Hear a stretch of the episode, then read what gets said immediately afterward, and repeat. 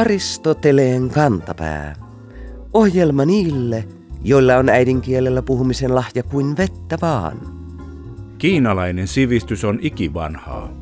Toisaalta maan teollisuus on lyönyt viime vuosikymmeninä ennätyksiä siihen tahtiin, että kiinalaisella kulttuurilla alkaa olla varsin tarunhohtoinen maine täällä lännessä.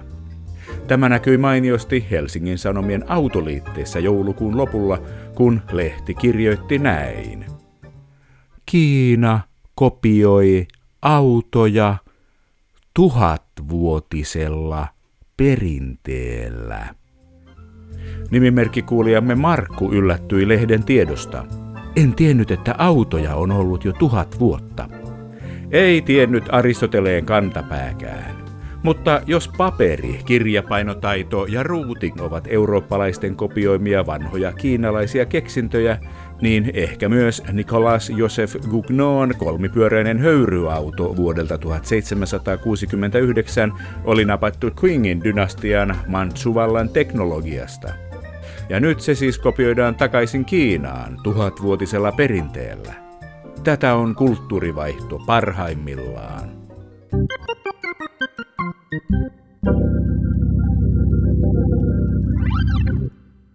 Antiikin kreikkalaiset eivät enää kiinnosta ketään, mutta kun mietimme, mikä yhdistää toisaalta Lola Vallinkoskea, Michael Monroeta ja Tarja Halosta ja toisaalta muinaista ateenalaista valtiomiestä Demosthenestä, ollaan ihmisen ikiaikaisen sisun äärellä. Näillä kaikilla on nimittäin ollut jonkinasteinen ärrävika – Yksi vanhan hellaan kouriin tuntuvimmista tarinoista kertoo siitä, miten ärrävikaisesta Demostheneestä tuli muinaisen Kreikan arvostetuin puhuja. Aikalaiset kuvasivat Demostheneen alkuaikojen puheita niin, että niitä leimasivat epäselvät lausahdukset, hengenahdistuksen kaltainen tunne, liian pitkät lauseet ja tuskallisuuteen saakka muodolliset argumentit. Ja huono ärkirjain. Ei ihme, että nuori ateenalainen masentui – Onneksi hän törmäsi rohkaiseviin ihmisiin ja niinpä hän aloitti ankaran opiskelun paremmaksi puhujaksi. Tarinoiden mukaan hän harjoitteli selkeämpää artikulaatiota ja terävämpää ärrää, karjumalla puheitaan pikkukiviä suussaan meren rannassa ja koetti saada äänensä kuuluviin aaltojen pauhun yli. Lopulta hänestä tuli merkittävä valtiomies, josta puhutaan yhä Suomen radiossa saakka. Omien lasteni myötä olen oppinut, että R-äänettä opetellaan nykyään mielellään päivittäisillä, mutta lyhyillä harjoituksilla. R on lähellä D-äännettä, joten ensin korvataan R d Dotta, potti, mudina. Sitten lisätään R Dn perään. Drontti, dreija, hadrianus. Ja koko ajan kannattaa kaasutella autolla. Drn, drn, drn kunnes eräänä päivänä R-äänne löytyy. Onko R-vika sukua S-vialle? Onko kyseessä vika vai ominaisuus? Mikseivät ihmiset saa puhua niin kuin he luonnostaan puhuvat? Kysytään logopedian eli ihmisäinen toimintaa ja häiriöitä tutkivan tieteenalan professorilta Sari Kunnarilta.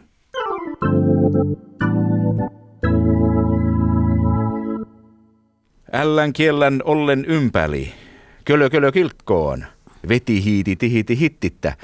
Ovatko nämä lorut hauskoja, logopedian professori Sari Kunnari?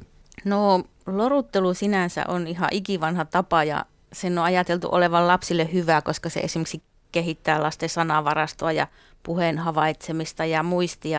Kyllä lorut sinänsä ovat hyviä, mutta en nyt tiedä sitten, jos tämmöistä ällän kiellän ollen ympäri lähdetään niin tekemään jonkun semmoisen henkilön kanssa, jolla on R-äänevirhe, niin silloin se ei välttämättä niin enää ole ehkä niin hauskaa.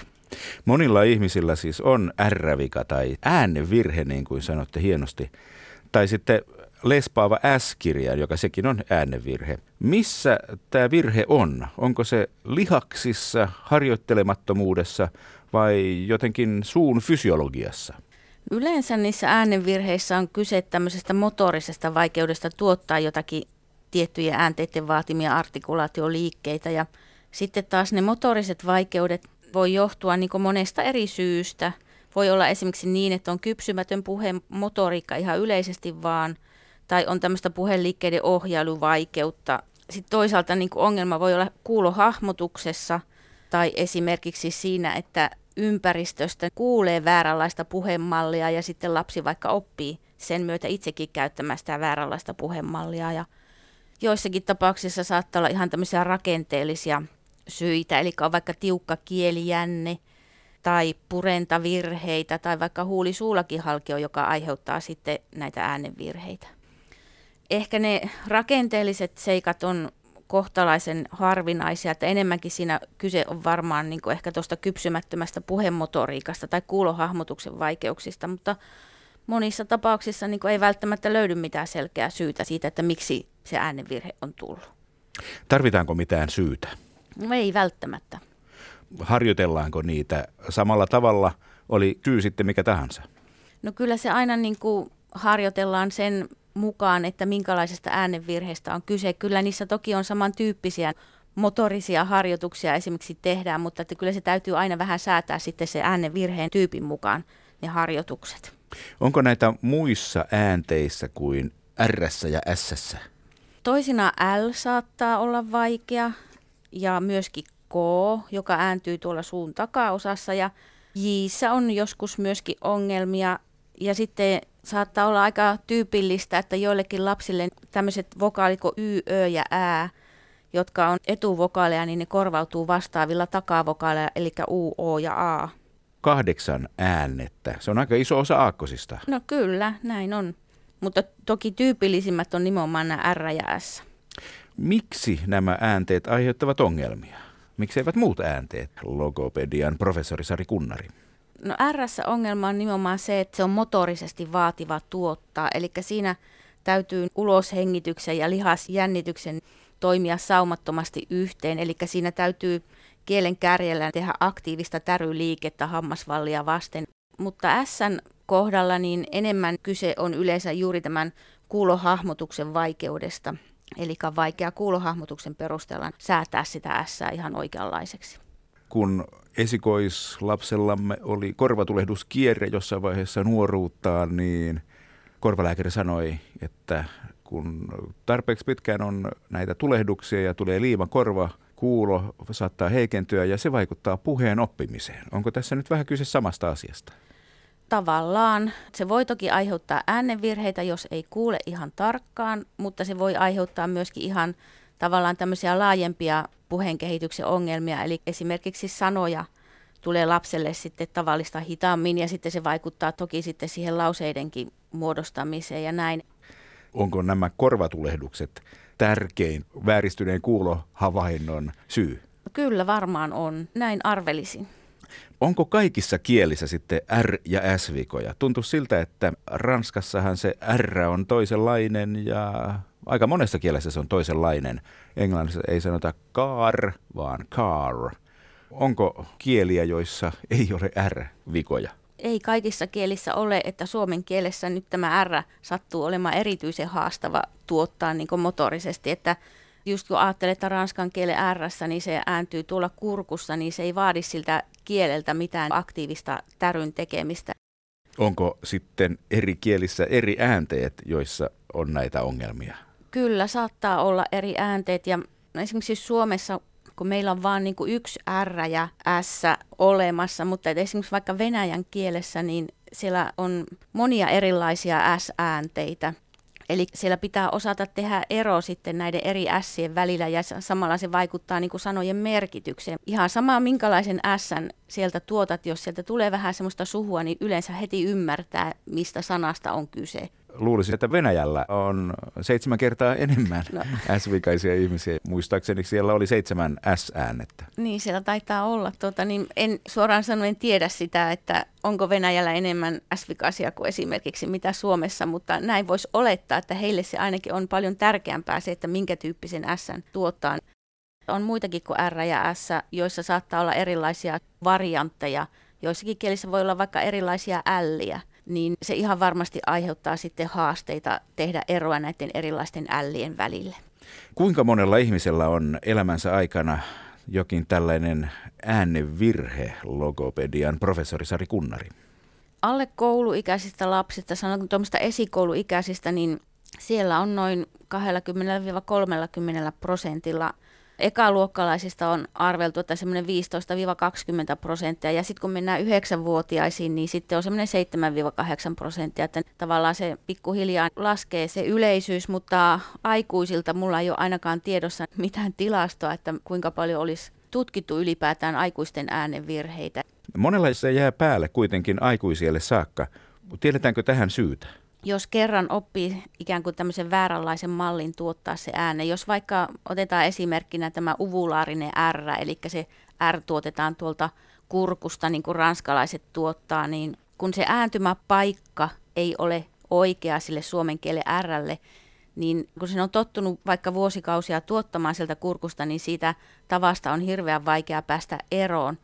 Mutta sitten taas, jos vaikka lapsi korvaa Rn Lllä, niiden ääntymäpaikka on ihan sama, eli ne molemmat niin kuin ääntyy tuossa yläetuhampaiden takana, niin silloin sitä oikeaa R on paljon helpompi lähteä harjoittelemaan, kun siellä on jo taustalla ikään kuin oikea ääntymäpaikka. Keskimmäisemme ja nuorimmaisemme olivat innoissaan, kun he keksivät tavan korvata R niin sanotulla poski Rllä mm. jota en nyt tässä halua toistaa, koska siinä lentelee sylkeä aika lailla. Joten tähän ei kannata kannustaa nuorisoa. Ei missään nimessä.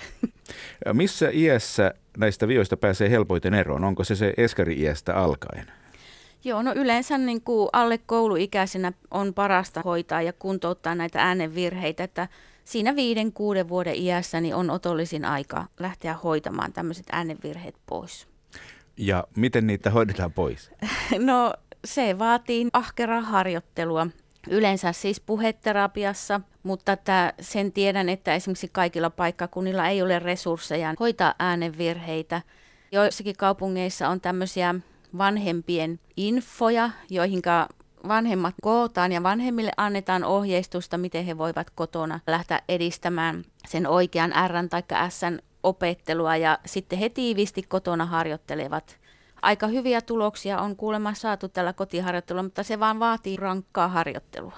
Se vaatii rankkaa harjoittelua, mutta jos puheterapia on vaikka kerran viikossa, niin vuodessa saa 50 harjoituskertaa. Joo, se ei riitä yksissään ei yleensä. Riitä. Ei, että sitten täytyy sen lisäksi aina tehdä harjoituksia myöskin kotona. Päteekö tämä harjoituksen autuaksi tekevä voima kaikkiin äänevirheisiin? No kyllä oikeastaan.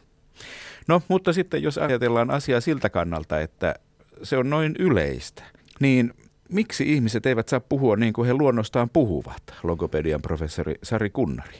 No kyllähän ihmiset periaatteessa saa puhua ihan niin kuin ne luonnostaan puhuvat, että viime kädessä jokainen yksilö määrittelee itse, minkälaisen merkityksen se äänenvirheelleen antaa. Että jos se ei sitä henkilöä itseensä vaivaa millään tavalla, eikä joudu esimerkiksi sen takia vaikka kiusatuksi, ei mun mielestä ole välttämätöntä lähteä näitä äänenvirheitä aina joka tapauksessa korjaamaan. Jos äänenvirhettä ei korjaa, niin saako tämä ihminen, jolla tämä ominaisuus tai asia on havaittu, pelkästään tästä NS-virheestä sairauksia itselleen pitkän ajan kuluessa? No en, en ole kuullut ikinä tämmöisestä, että saisi mitään kroonisia sairauksia siitä, että on äänenvirheitä. Että se on vain sosiaalinen? Kyllä, se on hyvin pitkälti tämmöinen sosiaalinen asia. Onko teillä siellä logopedian laitoksella mietitty koskaan, että miksi radiossa ja televisiossa, miksei siellä ole lespaavia tai ärrävikaisia toimittajia? Eikö se vähän haiskaida syrjinnältä, logopedian professori Sari Kunnari?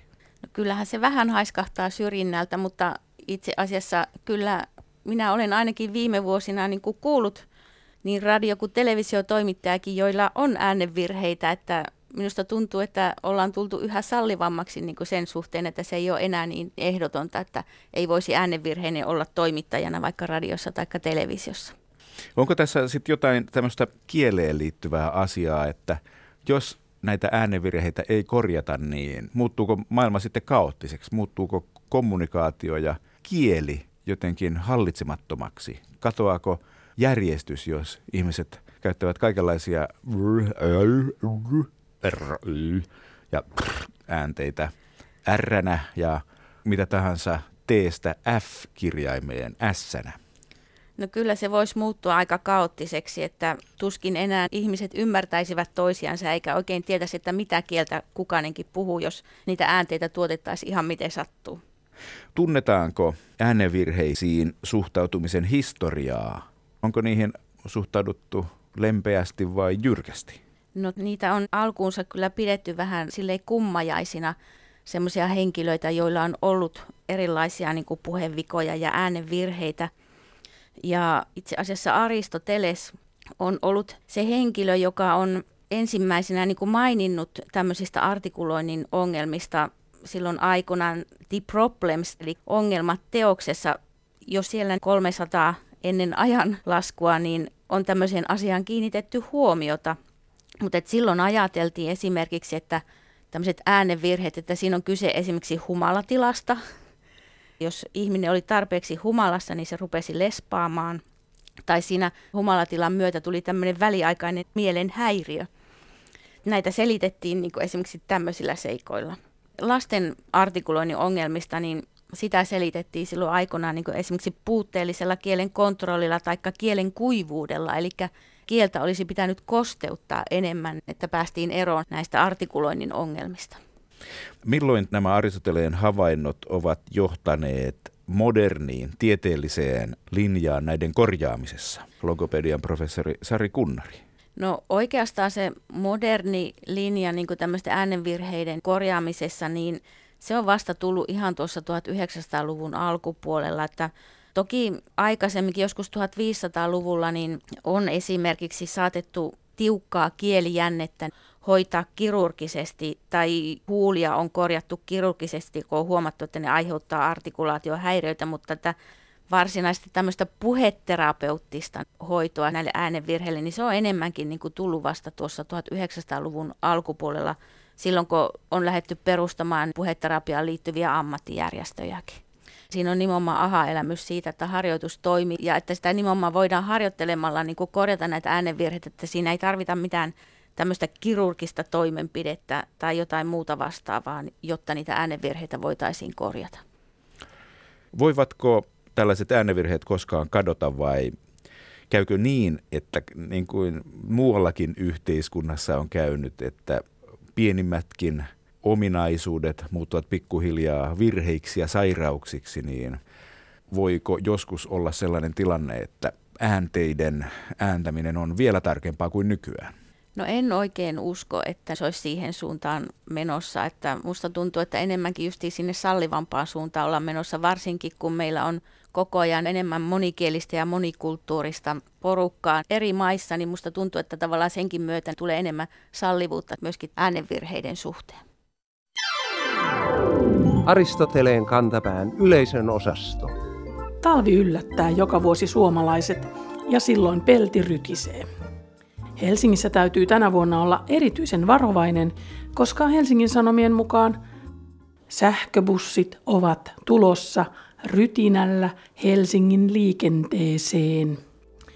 Kuulijamme Kirsi kiinnitti huomiota tähän uhkaan, joka on jo osittain toteutunut linjoilla 23 ja 55. Hän ihmetteli, onko luvassa meteliä vai kolareita. Kun tullaan rytinällä, se tapahtuu nopeasti eikä kovin huomaamattomasti.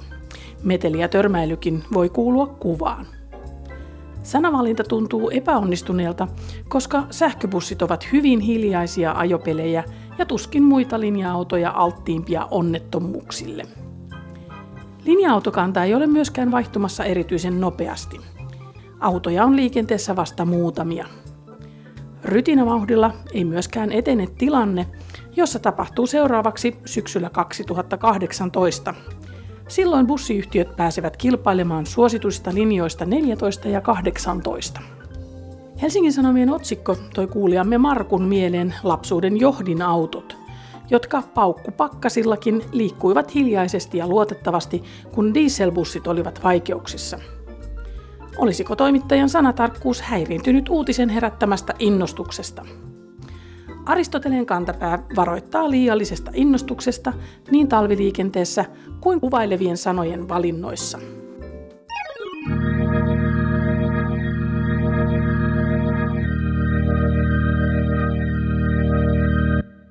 Lampaat ovat tuttuja nykyihmisellekin, koska lähes neljä kymmenestä kärsii unettomuudesta eli kroonisesta lampaiden laskemisesta. Lampaiden suhteen ilmenee kuitenkin paljon myös tietämättömyyttä, jota ei aina voi painaa villasella. Esimerkiksi Aamulehti kertoi viime syyskuussa seuraavasti. Viikon fraasirikos. Britti opettaa suomalaisia kerimään lampaat oikein. Nimimerkki Sepolla hälytyskellot alkoivat kilistä lauseen kohdalla. Tässä onkin suomalaisilla oppimista, miten lampaan villa saadaan suoraan kerälle. Uutisen kuvissa näkyy kyllä keritsemiseen käytettävää välineistöä. Totta, Kaisa Häkkisen nyky-Suomen etymologinen sanakirja kertoo, että keritä ja keritä ovat vanhoja jo Agrigolalla esiintyneitä sanoja, joista toinen merkitsee etenkin lampaiden villan leikkaamista ja toinen ehtimistä. Onhan se johdos nopeaa merkitsevästä sanasta kerkeä. Sana kerä lasketaan niin ikään ikivanhaksi omaperäiseen sanakerrostumaan kuuluvaksi, samoin kuin siitä johtamalla saatava teonsana keriä. Toimittajan kiireisessä työssä ei tietenkään voi aina keritä kerimään lukijoille auki kaikkia faktoja niin, että lukijakin oppisi keritsemään. Silti Aristoteleen kantapään eläinfraasien sarvipää asettaa lampaat oikealle ja vuohet vasemmalle puolelleen ja tuomitsee kirjoittajan kuuntelemaan Heitor Villalobosin koko tuotannon määkimättä, vaikka lammasta purren ja miettimään samalla, mistä villa tulee.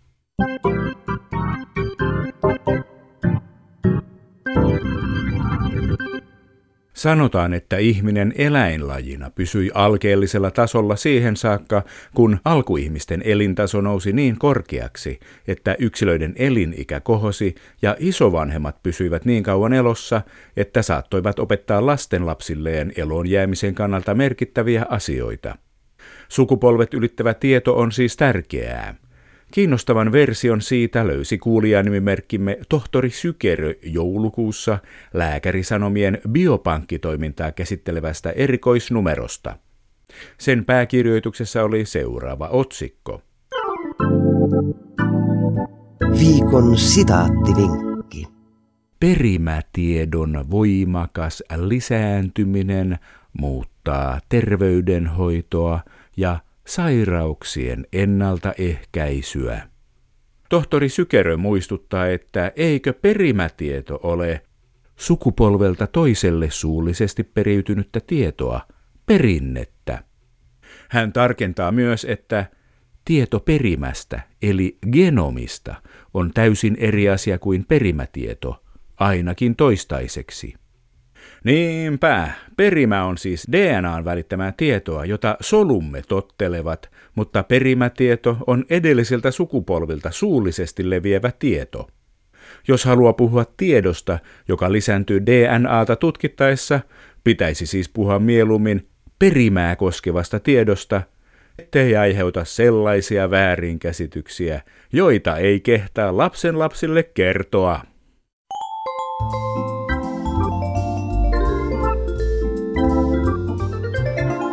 Kerro Aristoteleen kantapäälle, mikä särähtää kielikorvassasi. Tee se internetissä osoitteessa www.yleradio1.fi kautta Aristoteles tai lähetä postikortti PL 58 00024 Yle. Aristoteleen kantapää selvittää, mistä kenkä puristaa.